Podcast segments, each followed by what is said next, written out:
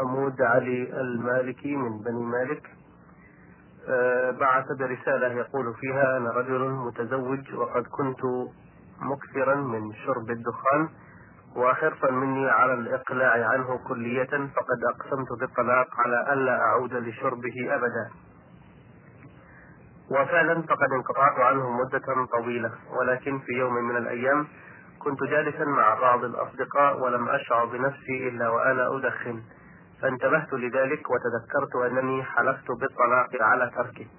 وقد سألت عن ذلك فقيل علي كفارة فقط ولأنني أشك في عدد الطلقات في ذلك الوقت. فقد أصابني القلق والشك في بقائي مع زوجتي بعدما حدث ولكني ما زلت ممسكا لها وحياتنا عادية جدا فأرجو إرشادي إلى ما يجب علي من ناحية الطلاق. جزاكم الله خيرا. الطلاق الذي وقع منك هو كما أفتاك المفتي. حكم حكم اليمين وعليك كفارة يمين ولكني أنصحك عن أمرين. الأمر الأول أن تجعل لسانك يعتاد الحلف بالطلاق. فإن هذا أمر خلاف المشروع فلا ينبغي للإنسان أن يعتاد الحلف بالطلاق. من كان حالفا فليحلف بالله أو ليصمت. أما الأمر الثاني فإني أنصحك عن الرجوع إلى شرب الدخان. لأن شرب الدخان محرم بدليل الكتاب والسنة. ولا أعني بالدليل هنا الدليل الخاص الذي ينص على هذا الدخان. وهو التب لأن هذا ما حدث إلا أخيرا. لكن في نصوص الكتاب والسنة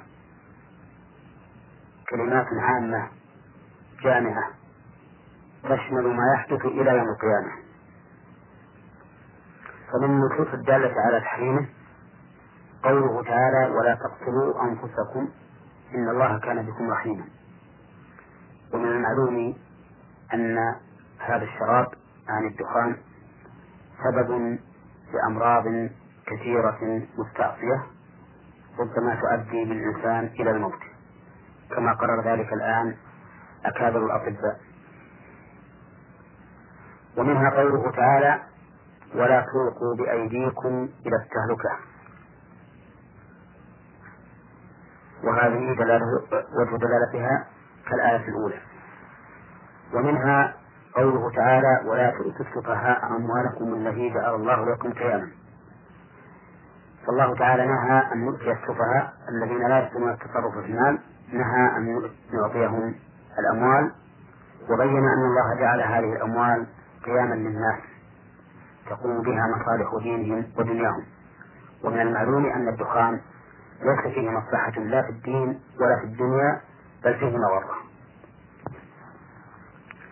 أما من السنة فيستدل على تحريمه بما ثبت عن رسول الله صلى الله عليه وسلم من النهي عن إضاعة المال.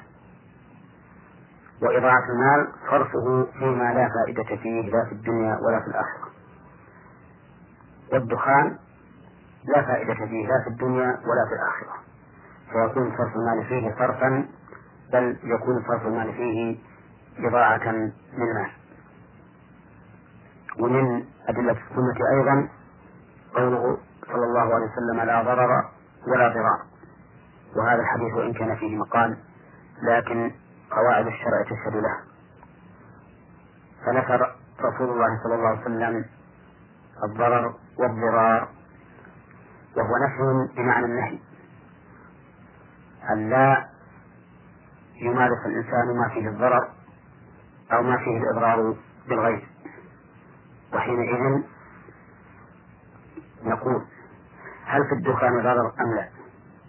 والجواب على لسان الأطباء فيه ضرر وحينئذ يكون داخلا في النهي الوارد في هذا الحديث. هذه أدلة تحريم الدخان من حيث الأثر. أما من حيث النظر فإن شارب الدخان يستثقل العبادات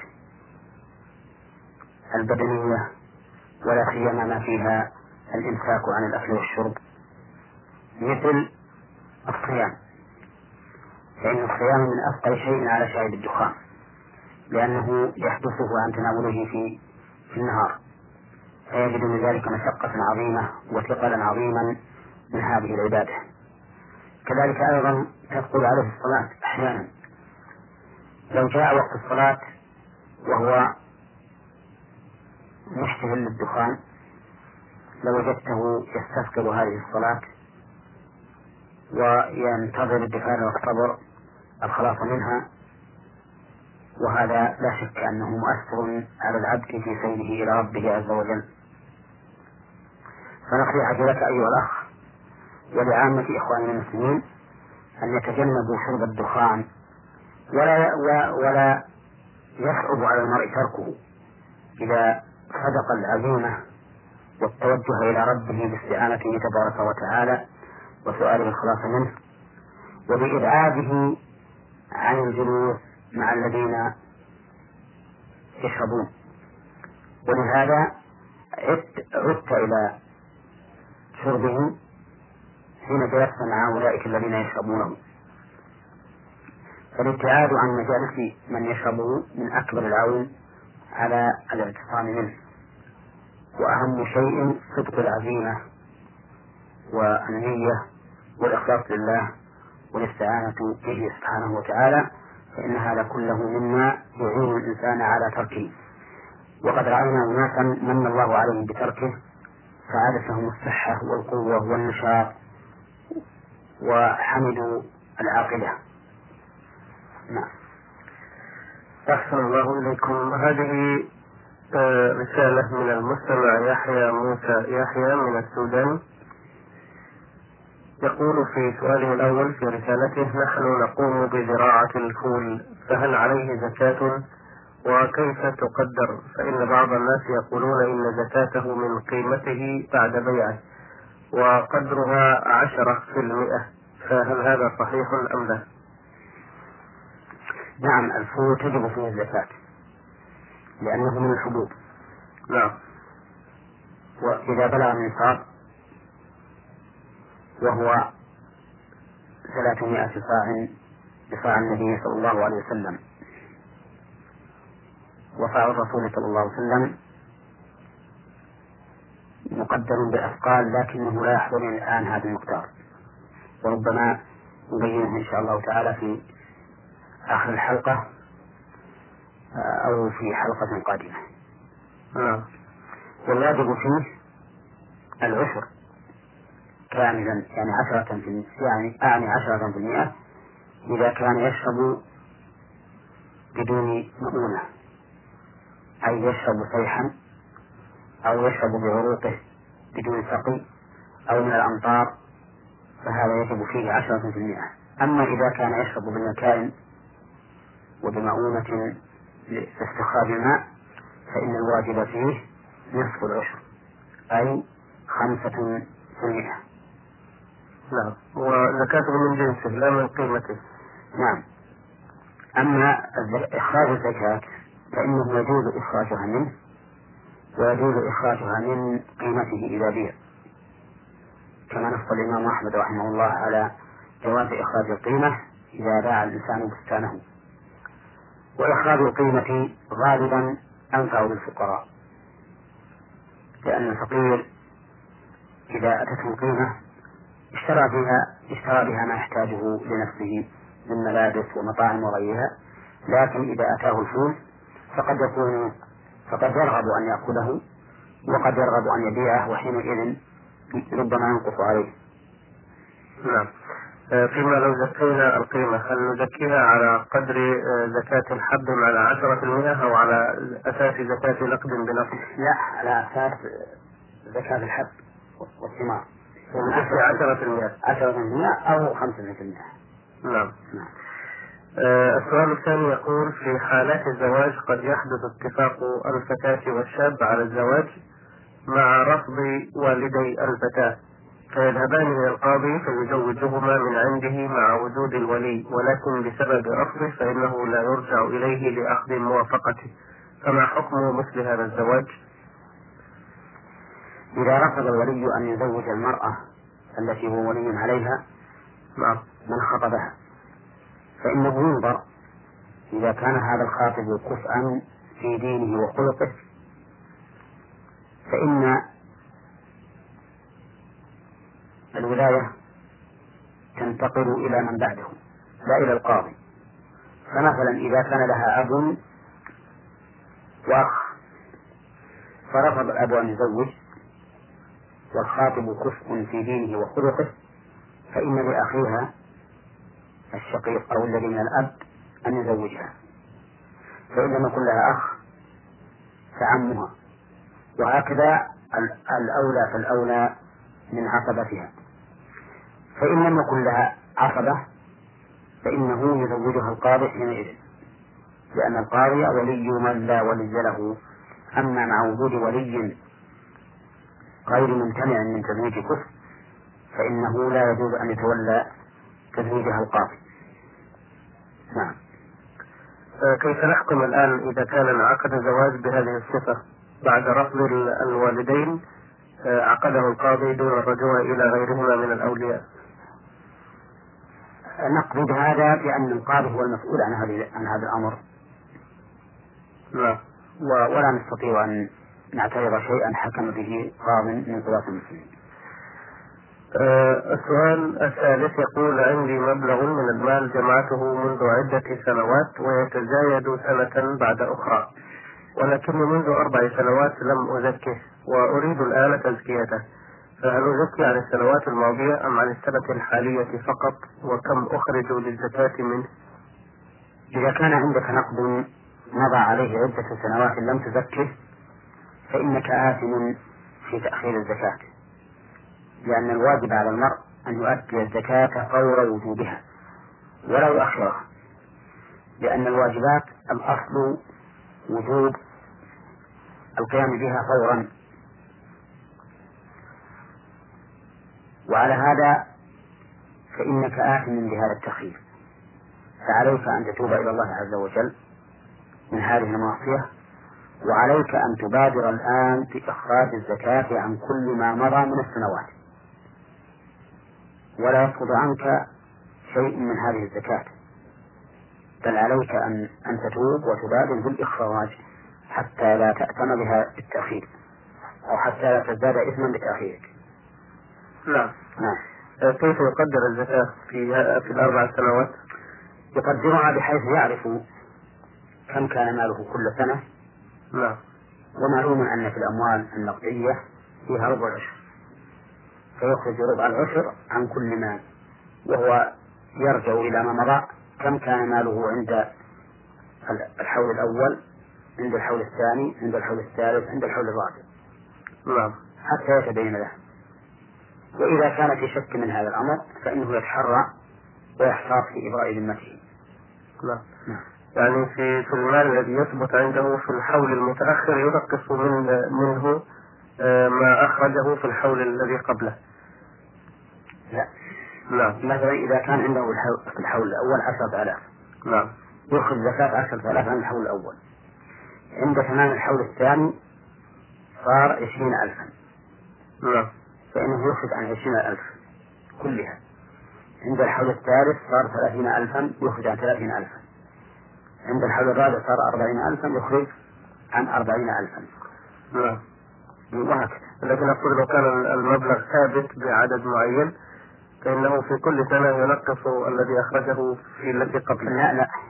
إذا كان ثابتا لا يزول. نعم. فإنه لا ينقص مقدار الزكاة التي تجب عليه. لأن الصحيح أن أن الدين لا يمنع وجوب الزكاة. فمثلا. إذا كان عنده عشرة آلاف ريال نعم. فإنه يجب عليه أن يزكيها كل سنة. نفس العشرة. أربع سنوات نفس العشرة. نعم. لأن الزكاة لا تمنع الوجوب السؤال آه، الأخير يقول يقوم بعض مأذوني الأنكحة بعقد نكاح جماعي. بأن يعقد لعدة أشخاص بقراءة وخطبة واحدة فهل يصح مثل هذا العقد؟ نعم. يصح مثل هذا العقد أو مثل هذه العقود. فإذا اجتمع جماعة عند مأذون واحد ليعقد لهم النكاح وقرأ الخطبة المشروعة نعم. وهي إن الحمد لله نحمده ونستعينه ونستغفره ونتوب إليه ونعوذ بالله من شرور أنفسنا ومن سيئات أعمالنا. من يهده الله فلا مضل له ومن يضلل فلا هادي له. وأشهد أن لا إله إلا الله وحده لا شريك له. وأشهد أن محمدا عبده ورسوله. ثم يقرأ ثلاث آيات وهي قوله تعالى يا أيها الذين آمنوا اتقوا الله حق تقاته ولا تموتن إلا وأنتم مسلمون. يا أيها الناس اتقوا ربكم الذي خلقكم من نفس واحدة وخلق منها زوجها وجعل منها يا أيها الناس اتقوا ربكم الذي خلقكم من نفس واحدة وخلق منها زوجها وبث منهما رجالا كثيرا ونساء واتقوا الله الذي تساءلون به والأرحام إن الله كان عليكم رقيبا. يا أيها الذين آمنوا اتقوا الله وقولوا قولا سديدا يصلح لكم أعمالكم ويغفر لكم ذنوبكم ومن يطع الله ورسوله فقد فاز فوزا عظيما. ثم يقول يبدأ بالأول فيقول قل ويشير إلى الزوج قل زوجتك بنتي أو أختي أو ما الذي يريد أن يعقد النكاح لها. فلانة. نعم فيقول الزوج رجل ثم الثاني ثم الثالث وهكذا. على أنه لو عقد النكاح بدون خطبة أصلا فإنه لا بأس بذلك. فإن النبي صلى الله عليه وسلم زوج الرجل المرأة التي وهبت نفسها للنبي صلى الله عليه وسلم ولم يكن له بها حاجة فطلبها أحد الصحابة رضي الله عنهم والقصة مشهورة فقال له النبي عليه الصلاة والسلام زوجتكها بما معك من القرآن. ولم يخطب عليه الصلاة والسلام هذه الخطبة. فهذه الخطبة إنما تقال على سبيل الاستحباب فقط نعم وليست على سبيل الوجوب وإذا اجتمع عدة عقود في خطة واحدة فلا بأس بذلك. نعم. نعم. آه، قراءة الفاتحة عند عقد الزواج حتى آه، قد أصبح البعض يطلق عليها قراءة الفاتحة وليس العقد. ويقول قرأت فاتحتي على فلانة. هذا مشروع؟ هذا ليس بمشروع بل هذا بدعة. نعم. هذا بدعة. وقراءة الفاتحة أو غيرها من السور المعينة لا لا لا تقرأ إلا في الأماكن التي شرعها الشرع. فإن قرأت في غير الأماكن تعبدا فإنها تعتبر من البدع. وقد رأينا كثيرا من الناس يقرؤون الفاتحة في كل المناسبات حتى أننا سمعنا من يقول اقرأوا الفاتحة على الميت وعلى كذا وعلى كذا وهذا كله من الأمور المبتدعة المنكرة. فالفاتحة وغيرها من السور لا تقرأ في أي حال وفي أي مكان وفي أي زمان إلا إذا كان ذلك مشروعا بكتاب الله أو بسنة رسوله صلى الله عليه وسلم. وإلا فهي بدعة ينكر على فاعلها. نعم. نعم.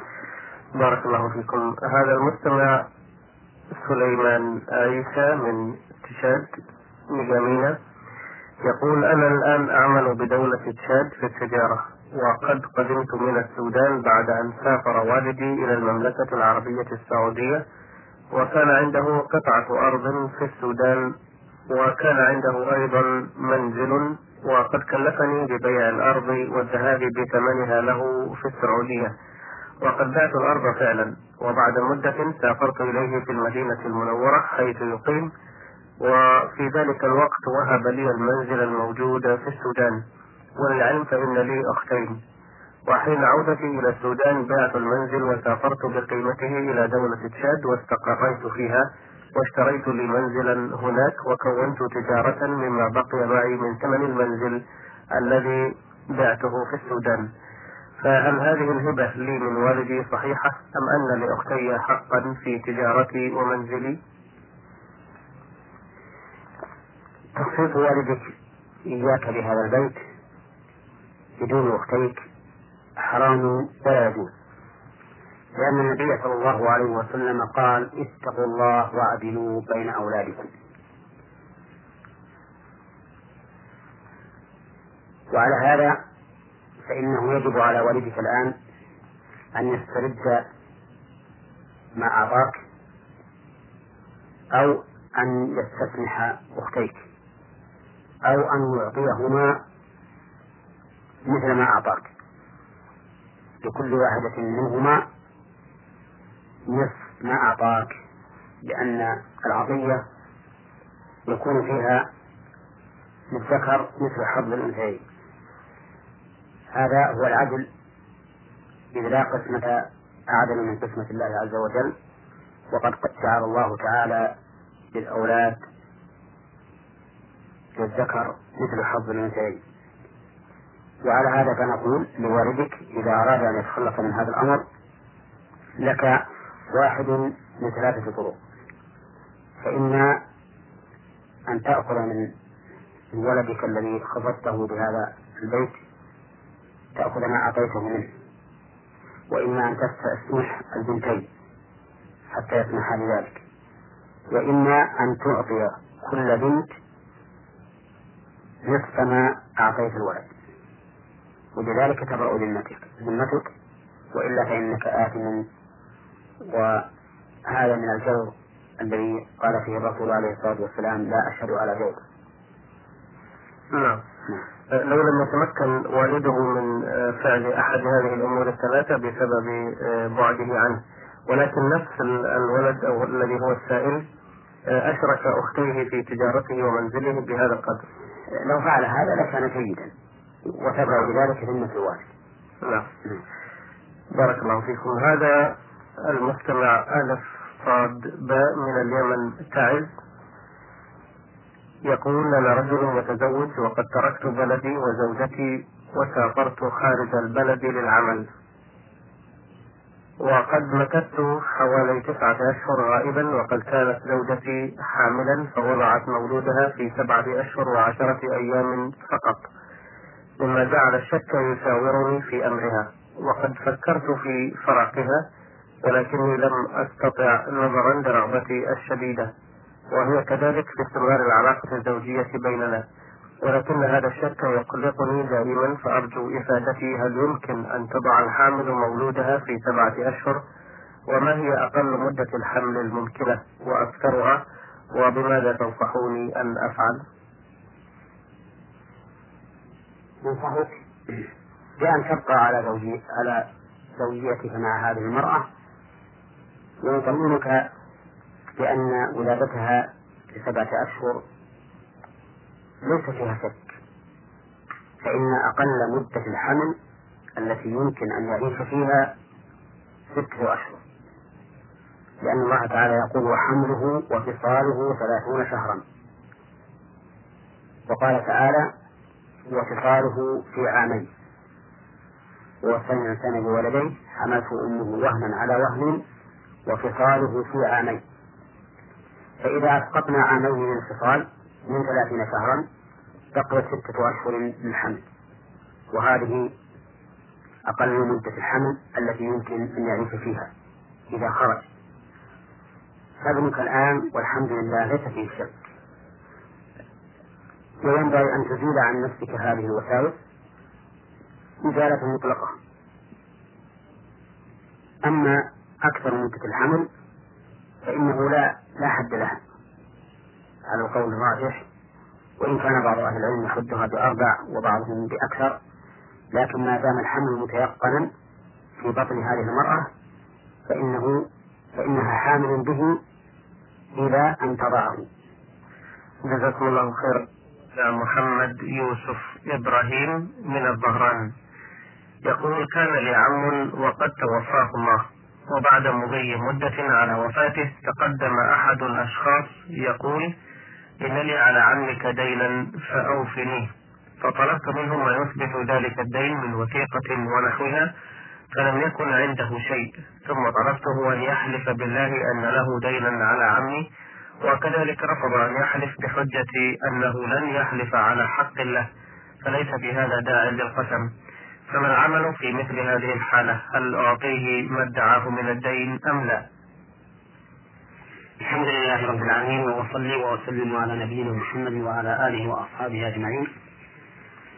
أما بعد فإنه قبل الإجابة على هذا السؤال أود أن أجيب عن سؤال سبق من بعض المستمعين عن مقدار نصاب الحبوب والثمار. وقد سبق أننا قلنا إنه 300 صاع بصاع النبي صلى الله عليه وسلم. ووعدنا بتحرير ذلك وقد حررناه والحمد لله. نعم. فكان صاع النبي صلى الله عليه وسلم كيلوين وأربعين جراما. أو غراما بالبر الجيد الذي زينته زينة العدس.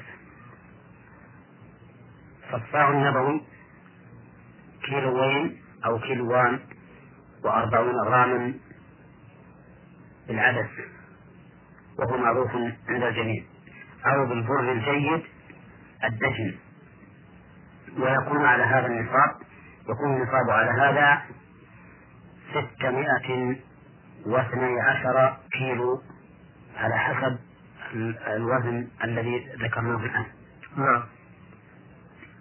يعني ثلاثمائة صاع ضربت في كيلوين وأربعين جرام. اي نعم. نعم وأما بالنسبة لجواب الأخ السائل فإن هذا الذي ادعى أن له دينا على عمك لا يلزمك وفاؤه إلا إذا أقام بينة. فإن لم يقم بينة فإنه لا يلزمكم أن توفوه لقول النبي صلى الله عليه وسلم البينة على المدعي. ويكون هو المفرط حيث لم يثبت هذا ببينة وليس عليكم شيء. اللهم إلا إذا علمتم أن هذا الرجل ثقة لا يمكن أن يدعي ما ليس له. فحينئذ يجب على من وثق بقوله أن يؤديه ما ينال نصيبه من الميراث. وأما من لم يثق بقوله فإنه لا يلزمه أن يؤديه شيئا. وكونك ضربت منه اليمين فلم يحلف بناء على أنه يعتقد أن الحق له فإنه يكون هو الذي أسقط حقه لأنه لا يستحق شيئا إلا بيمين. ولكن كما قلت قبل قليل إذا كنت أنت تثق من صدق هذا الرجل وقد ورثت من من مال عمك شيئا فأدي له نصيب أو قسط ما يكون من نصيبك من ميراث عمك. وهكذا كل من صدقه من الورثة فإنه يلزمهم أن يعطوه قسط نصيبهم من الورثة من التركة. مثال ذلك لنفرض أن عمك له بنت وأن العاقب أنت. فيكون للبنت النصف ولك الباقي وهو النصف. فإذا كان صاحب هذا الدين يدعي عشرة آلاف ريال. وأنت تثق من صدقه فإنك تعطيه من الذي ورثت من عمك تعطيه خمسة آلاف ريال لأنها مقابل نصيبك ثم البنت إن صدقته أيضا دفعت الباقي وإن لم تصدقه فإنه لا يلزمها شيء. هذا هو حكم هذه المسألة. جزاكم الله خيرا. آه هذه ثلاثة أسئلة بعث بها المستمع إبراهيم المطر من سوريا الجزرة. يقول في سؤاله الأول عندي ستون رأسا من الغنم أعلفها ستة أشهر من السنة بأنواع من العلف. فمنها التبن والحشيش والشعير فهل عليها زكاة أم لا؟ وإذا كان عليها زكاة فما مقدارها؟ هذه الغنم التي تعرفها نصف السنة كاملا ليس عليك فيها زكاة وذلك لأن زكاة المواشي لا تجب إلا إذا كانت سائمة والسائمة هي التي ترعى المباح أن ترعى ما أنبته الله تعالى في الأرض السنة كاملة أو أكثر السنة. فأما ما لا يرى فأما ما يعلف أكثر السنة أو نصف السنة فإنه لا زكاة فيه إلا إذا كنت قد أعددتها للتجارة بحيث تكون تاجرا تتاجر بهذه المواشي تبيع هذه وتشتري هذه. فهذه لها حكم زكاة العروض. وإذا كان هذه حالك أي أنك تتاجر بها وتبيع وتشتري لست مبقيها للتنمية فإن عليك زكاتها بحيث تقدرها كل سنة بما تساوي ثم تخرج ربع عشر قيمتها أي اثنين ونصف في المئة من قيمتها. هذا هو حكم هذه المواشي التي ذكرت. السؤال الثاني يقول لي أرض زراعية وقد سلمتها إلى أحد الفلاحين ليزرعها لنفسه مقابل عشرين ليرة في المئة. آخذها منه. فهل هذا جائز وبماذا يسمى هذا النوع من التعامل الزراعي شرعا؟ نعم يجوز هذا. يجوز لك أن تعطي أرضك من يزرعها بسهم من منتوجها بسهم مشاع. كعشرين في المئة وهو الثمث أو أربعين في المئة وهو الثمثان أو خمسين في المئة وهو النصف. وهكذا. وذلك لأنه ثبت عن النبي صلى الله عليه وسلم أنه عامل أهل خيبر حين فتحها عاملهم بما بشطر ما يخرج منها من ثمر أو زرع أي بنصفه.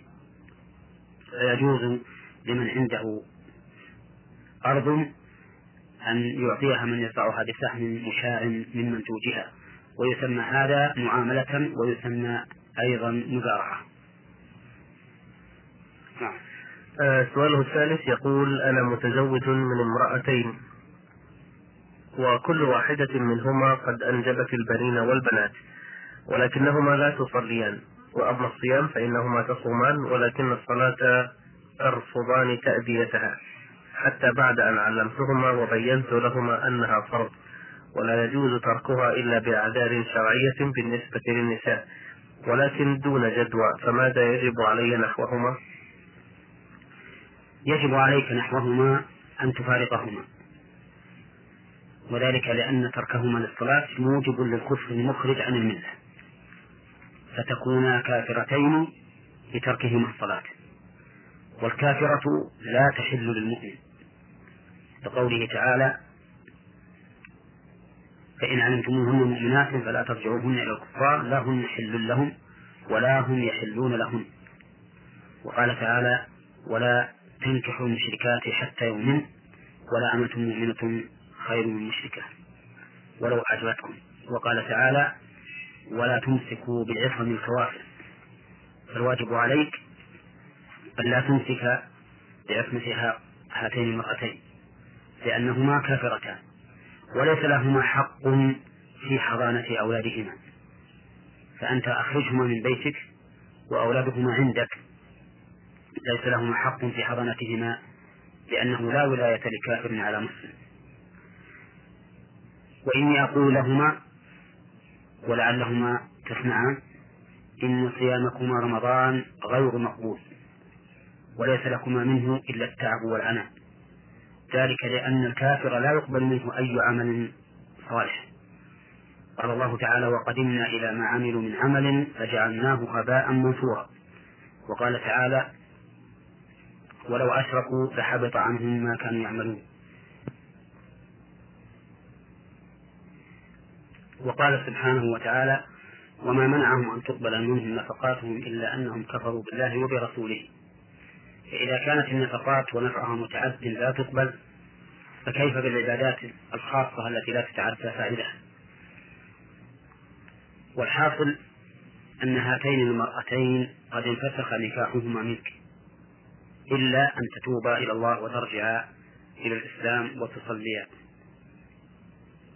فإن رجعتا وصليتا فهما زوجتاك. وإلا فأخرجهما من بيتك وأرض أولادك عندك. ونسأل الله لنا ولهما الهداية والتوفيق لما يحب ويرضى. آه السؤال وهذه رسالة من الأخت عين ميم قاف من السودان. آه، ضمنتها سؤالين. تقول في سؤالها الأول نحن نسكن في منزل منذ أربع سنوات. ومنذ نزلنا هذا المنزل ونحن نمر بحالات سيئة جدا من مرض لأفراد الأسرة ولما نملكه من بهائم. فلم تعد تتكاثر فلا نسل منها ولا لبن فيها ولا فائدة. مما جعلنا نتشاءم من هذا المنزل. فهل يجوز لنا ذلك؟ وهل لو خرجنا منه وانتقلنا إلى منزل آخر لهذا السبب هل نأتم بذلك أم لا؟ ربما يكون بعض المنازل أو بعض المركوبات أو بعض الزوجات مشؤوما يجعل الله سبحانه وتعالى بحكمته مع مصاحبته إما ضرر أو فوات منفعة أو نحو ذلك. إما ضررا أو فوات منفعة أو نحو ذلك. وعلى هذا فلا بأس أن تبيعوا هذا البيت وتنتقلوا إلى بيت غيره. ولعل الله سبحانه وتعالى أن يجعل لكم أن يجعل لكم الخير فيما تنتقلون إليه. وقد ورد عن النبي صلى الله عليه وسلم أنه قال الشؤم في ثلاث وذكر منها الدار. نعم. نعم. ما هي الثلاثة التي فيها الشؤم؟ هي الدار والمرأة والفرس نعم. يعني بعض المركوبات قد يكون فيه شؤم بعض الزوجات يكون فيه شؤم بعض البيوت يكون فيه شؤم.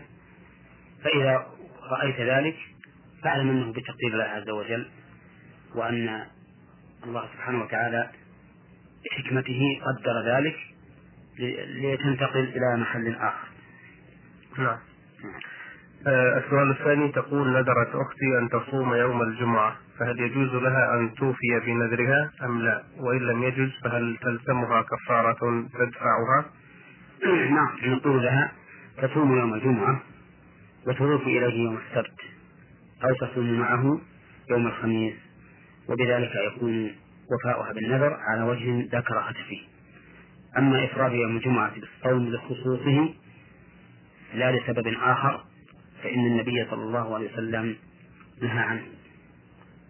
إلا أن يصوم الإنسان يوما قبله أو يوما بعده. وحينئذ نقول لهذه النادرة صومي يوم الجمعة وصومي قبله يوما أو بعده يوما. السؤال التالي من المستمع حامد عبد الله سعيد من سلطنة عمان منطقة الظاهرة. يقول كثيرا ما نقرأ سورة الفلق ومنها قوله تعالى ومن شر غاسق إذا وقب فما معنى هذه الآية؟ وما معنى قوله ومن شر النفاثات في العقد ولماذا نسب النفس إلى النساء؟ فهل هو فعل خاص بهن أم يفعله حتى الرجال؟ نعم. الغاسق إذا وقب هو الليل.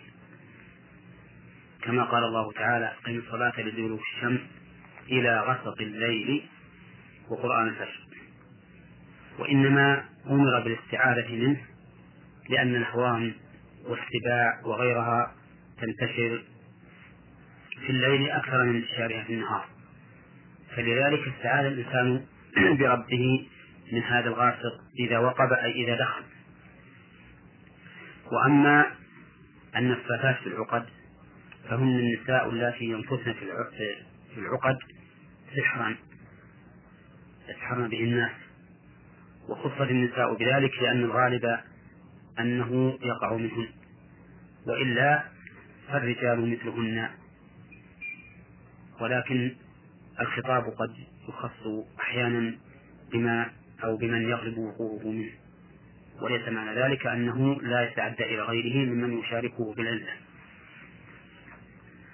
بارك الله فيكم. هذا سؤال من المستمع عبد الرحمن ميم سين من مقديشو الصومال يقول أنا أسكن مع بعض أقاربي في منزلهم ويوجد عندهم كلب في المنزل يقولون إنه لحراسة منزلهم. وكثيرا ما يلمسونه بأيديهم ويغسلون جسمه بأيديهم أيضا. فهل يجوز استعمال الكلاب لمثل هذا الغرض في المنزل فقط؟ وهل يؤثر لمسه باليد على صحة الوضوء أم يعتبر آه، ناقضا؟ وما حكم استعمال الآنية التي قد يعطى طعامه وشرابه فيها؟ استعمال أو اقتناء الكلاب لا يجوز إلا فيما رخص فيه الشارع. والنبي عليه الصلاة والسلام رخص في ذلك في ثلاثة أمور. كلب الماشية يحرسها من السباع والذئاب وكلب الزرع يحرسه من المواشي والأغنام وغيرها والثالث كلب الصيد ينتفع به الصائد. هذه الثلاثة التي رخص النبي صلى الله عليه وسلم فيها باقتناء الكلب. وما عداها فإنه لا يجوز. وعلى هذا فالمنزل الذي يكون في وسط البلد لا حاجة إلى أن يتخذ الكلب لحراسته. فيكون اقتناء الكلب لهذا الغرض في مثل هذه الحال محرما. لا يجوز. وينتقص من أجور أصحابه كل يوم قيراط أو قيراطان فعليهم أن يطردوا هذا الكلب وألا يقتنوا وألا يقتنوه أما لو كان هذا البيت في مكان في البر خال ليس حوله أحد فإنه يجوز أن يقتنى بحراسة البيت ومن فيه وحراسة أهله. أبلغ في الحفاظ من حراسة المواشي والحرث. وأما مس هذا الكلب. فإن كان مسه بدون رطوبة فإنه لا ينكس اليد. وإن كان مسه برطوبة بحيث يمس الإنسان ظهره وهو رطب أو يده أو يد الناس رطبة فإن هذا يوجب تنجيس اليد على رأي كثير من أهل العلم ويجب غسلها أي غسل اليد بعده سبع مرات إحداها بالتراب. وأما الأواني التي يعطى فيها الطعام والشراب فإنه إذا ولغ في الإناء أي شرب منه يجب غسل الإناء سبع مرات إحداها بالتراب كما ثبت ذلك في الصحيحين وغيرهما من حديث أبي هريرة عن النبي عليه الصلاة والسلام إذا وضع الكلب في إناء أحدكم فليغسله سبعا إحداها بالتراب. أحسن الله إليكم. هذا المستمع جيم ميم سين دال من إيران. آه، بعث يسأل يقول أنا شاب أبلغ الثلاثين من العمر الآن وقد ظللت مدة تسع عشرة سنة بلا صلاة ولا صيام وقد تزوجت بزوجة لا تصلي ولا تصوم. والآن والحمد لله قد تبت إلى الله توبة نصوحا. فما الحكم فيما مضى من عمري وما الحكم في زواجي من تلك المرأة التي لا تصوم ولا تصلي إلى الآن؟ سؤالك هذا يتضمن شيئين. الشيء الأول بالنسبة إليك حيث كنت لا تصلي ولا تصوم في أول عمرك بعد بلوغك ولكنك تبت إلى الله الآن توبة نصوحا. فإني أبشرك بأن الله سبحانه وتعالى قال في كتابه والذين لا يدعون مع الله إلها آخر ولا يقتلون النفس التي حرم الله إلا بالحق ولا يزنون ومن يفعل ذلك يلقى أثاما يضاعف له العذاب يوم القيامة ويخلد فيه مهانا إلا من تاب وآمن وعمل عملا صالحا فأولئك يبدل الله سيئاتهم حسنات وكان الله غفورا رحيما. فمتى تبت إلى الله؟ توبة نصوحا. فإن الله تعالى يقبل توبتك. وما مضى من تركك للواجب فإن الله يعفو عنه. فإن الإسلام يهدم ما قبله ولا يجب عليك قضاء شيء مما مضى. لا صلاة ولا زكاة ولا صوما ولا غيره.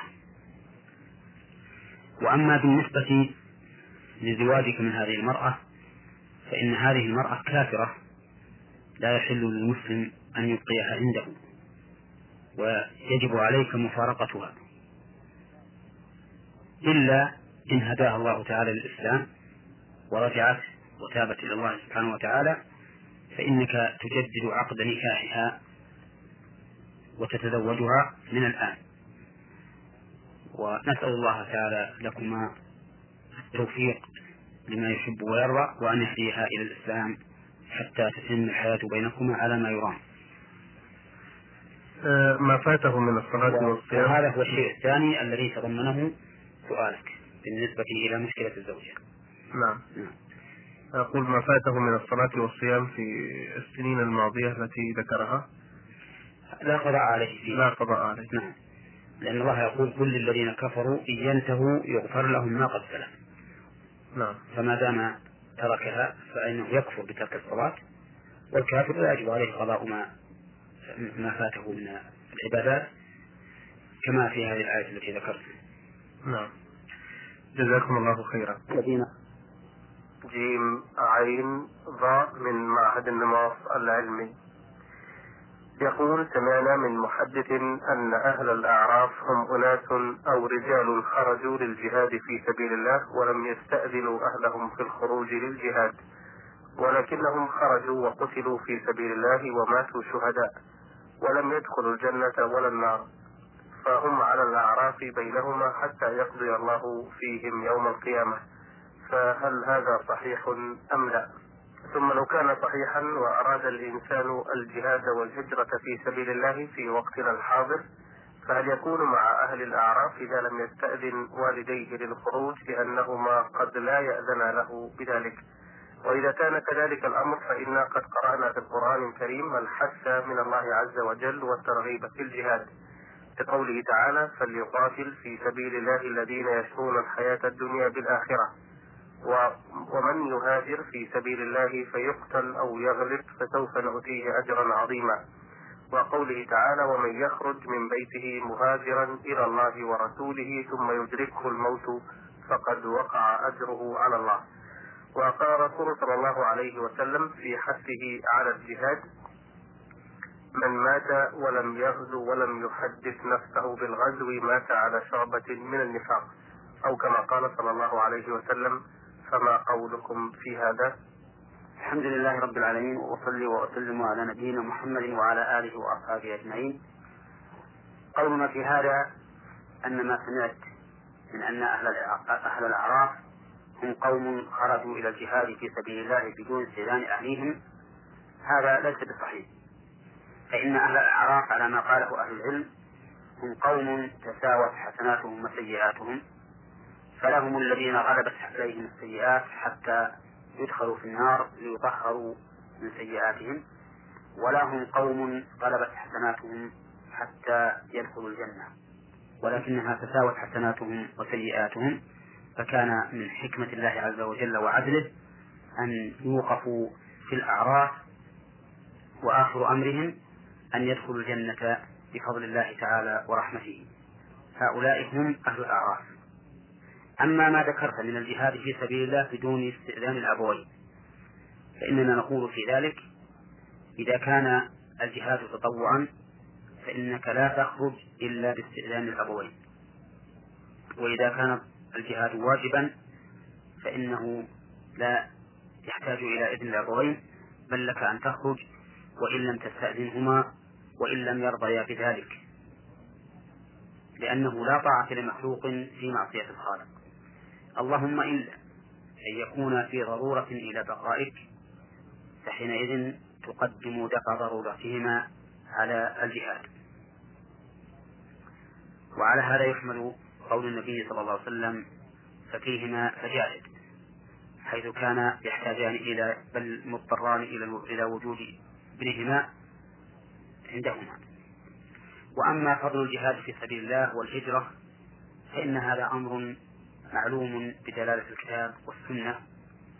والجهاد في سبيل الله ذروة سنام الإسلام.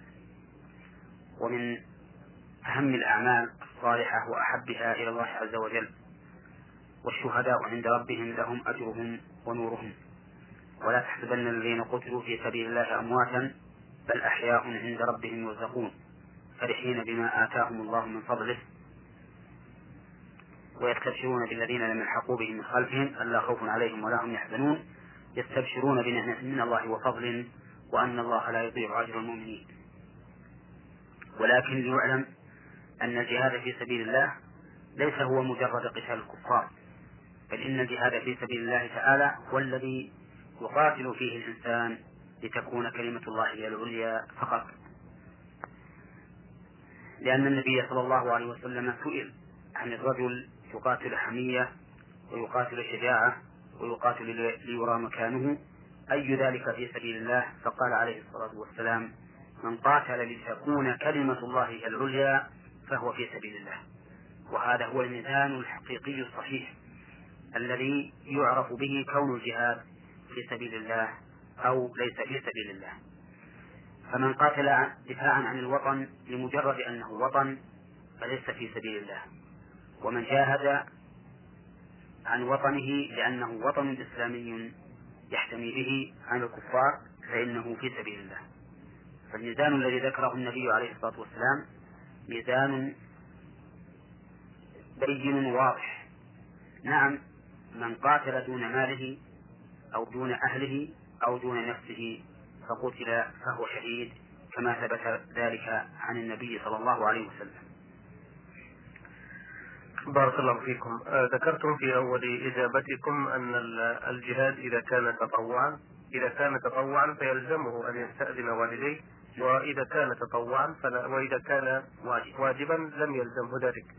آه، هل لنا أن نعرف الحالات التي يكون فيها الجهاد تطوعا ويكون واجبا؟ نعم قال أهل العلم إنه يجب الجهاد إذا إذا استنفره الإمام. نعم بأن قال له اخرج. ثانيا إذا حفره العدو أو حفر بلده أو كان محتاجا إليه للجهاد بحيث يكون المجاهدون مفتقرين إلى وجود هذا الشخص لكونه يعرف أن يتصرف في الآلات المعينة التي يقاتل بها دون غيره نعم. فهو يجب إذا حفره أو حفر بلده عدو أو استنفره الإمام أو كان المجاهدون في حاجة إليه بعينه. وكذلك أمر خامس إذا حضر الصف فإنه لا يجوز الفرار فإنه من كبائر الذنوب. لقوله تعالى ومن يولهم يومئذ دبره إلا متحرفا لقتال أو متحيزا إلى فئة فقد باء بغضب من الله ومأواه جهنم وبئس المصير. نعم. نعم. وتطوع وفيما عدا ذلك يكون تطوعا. فيما عدا هذه الحالات الخمس. نعم. جزاكم الله خيرا. هذا المستمع ميم زاء خاء من العراق الموصل. بعث بسؤالين يقول ما هي نواقض الوضوء التي لو حصل للمتوضئ شيء منها بطل وضوءه؟ وهل كشف العورة من فوق الركبة من نواقض الوضوء؟ بمعنى لو انكشفت عورة إنسان فوق ركبتيه فهل يلزمه إعادة الوضوء؟ وهل الاستحمام للجسد كله يكفي عن الوضوء أم لا؟ هذا السؤال تضمن ثلاثة أسئلة في الواقع. نعم. ونذكرها لا على الترتيب. أولا يقول هل الاستحمام يكفي عن الوضوء؟ الاستحمام إن كان عن جنابة فإنه يكفي عن الوضوء. لقوله تعالى وإن كنتم جنبا فاطهروا. فإذا كان على الإنسان جنابة ونغمس في بركة أو في نهر أو ما أشبه ذلك ونوى بذلك رفع الجنابة فإنه يرتفع الحدث عن الأصغر والأكبر لأن الله تعالى لم يوجب عند الجنابة سوى أن نطهر أي أن نعم جميع البدن بالماء غسلا. وإن كان الأفضل أن المغتسل من الجنابة يتوضأ أولا حيث كان النبي عليه الصلاة والسلام يغسل فرجه بعد أن يغسل كفيه ثم يتوضأ وضوءه للصلاة ثم يفيض الماء على رأسه فإذا ظن أنه أروى بشرته أفاض عليه ثلاث مرات ثم يغسل باقي جسده. أما إذا كان الاستحمام للتنظف أو التبرد فإنه لا يكفي عن لأن ذلك ليس من العبادة وإنما هو من الأمور العادية وإن كان الشرع يأمر بالنظافة لكن النظافة لا على هذا الوجه بل النظافة مطلقا بأي شيء يحصل به التنظيف على كل حال إذا لم يكن إذا كان الاستحمام للتبرج أو أو للنظافة فإنه لا يجزئ عن الوضوء. المسألة الثانية مما تضمنه السؤال كشف العورة هل ينقض الوضوء؟ والجواب أنه لا ينقض الوضوء حتى لو نظر إليه أحد فإنه لا لا ينتقض وضوءه لا هو ولا الناظر وإن كان عند العامة أو عند بعض العامة أن النظر إلى العورة ناقض الوضوء أو أن كشفها ناقض الوضوء فهذا لا أصل له. نعم. أما المسألة الثالثة فهي نواقض الوضوء. ونواقض الوضوء مما حصل فيه خلاف بين أهل العلم. لكن نذكر ما يكون ناقضا بمقتضى الدليل. فمن نواقض الوضوء الخارج من السبيلين أي الخارج من القبل أو الدبر. نعم. فكل ما خرج من القبل أو الدبر فإنه ناقض للوضوء سواء كان بولا أم غائطا أم مذيا أم منيا أم ريحا. كل شيء يخرج من الدبر أو من القبل فإنه ناقض للوضوء ولا تسأل عنه. لكن إذا كان منيا وخرج بشهوة فمن المعلوم أنه يوجب الغسل. نعم. وإذا كان مديا فإنه يوجب غسل الذكر والأنثيين مع الوضوء أيضا. ومما ينقض الوضوء أيضا النوم إذا كان كثيرا بحيث لا يشعر النائم لو أحدث. فأما إذا كان النوم يسيرا يشعر النائم بنفسه لو أحدث فإنه لا ينقض الوضوء. ولا فرق في ذلك بين أن يكون نائما مضطجعا أو قاعدا معتمدا أو قاعدا غير معتمد. المهم حالة حضور قلبه. المهم حالة حضور قلبه. فإذا كان بحيث لو أحدث لأحس بنفسه فإن وضوءه لا ينتقد وإذا كان في حال لو أحدث لم يحس بنفسه فإنه يجب عليه الوضوء. ذلك لأن النوم نفسه ليس بناقض وإنما هو مظنة الحدث. فإذا كان الحدث منتفيا لكون الإنسان يشعر به لو حصل منه فإنه لا ينتقض الوضوء والدليل على أن النوم نفسه ليس بناقض أن يسيره لا ينقض الوضوء ولو كان ناقضا لنقض يسيره وكثيره كما ينقض البول يسيره وكثيره. ومن نواقض الوضوء أيضا أكل لحم الجزور أي الناقة أو الجمل. فإذا أكل الإنسان لحما من لحم الجزور الناقة أو الجمل فإنه ينتقض وضوءه سواء كان نيئا أم مطبوخا. لأنه ثبت عن رسول الله صلى الله عليه وسلم من حديث جابر بن سمرة أن أنه سئل عليه الصلاة والسلام أنا أتوضأ من لحوم الغنم؟ قال إن شئت. فقال أنا أتوضأ من لحوم الإبل؟ قال نعم.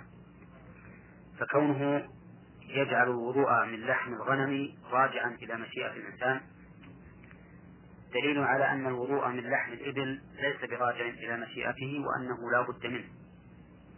وعلى هذا فيجب الوضوء من لحم الإبل. إذا أكله الإنسان نيئا كان أم مطبوخا.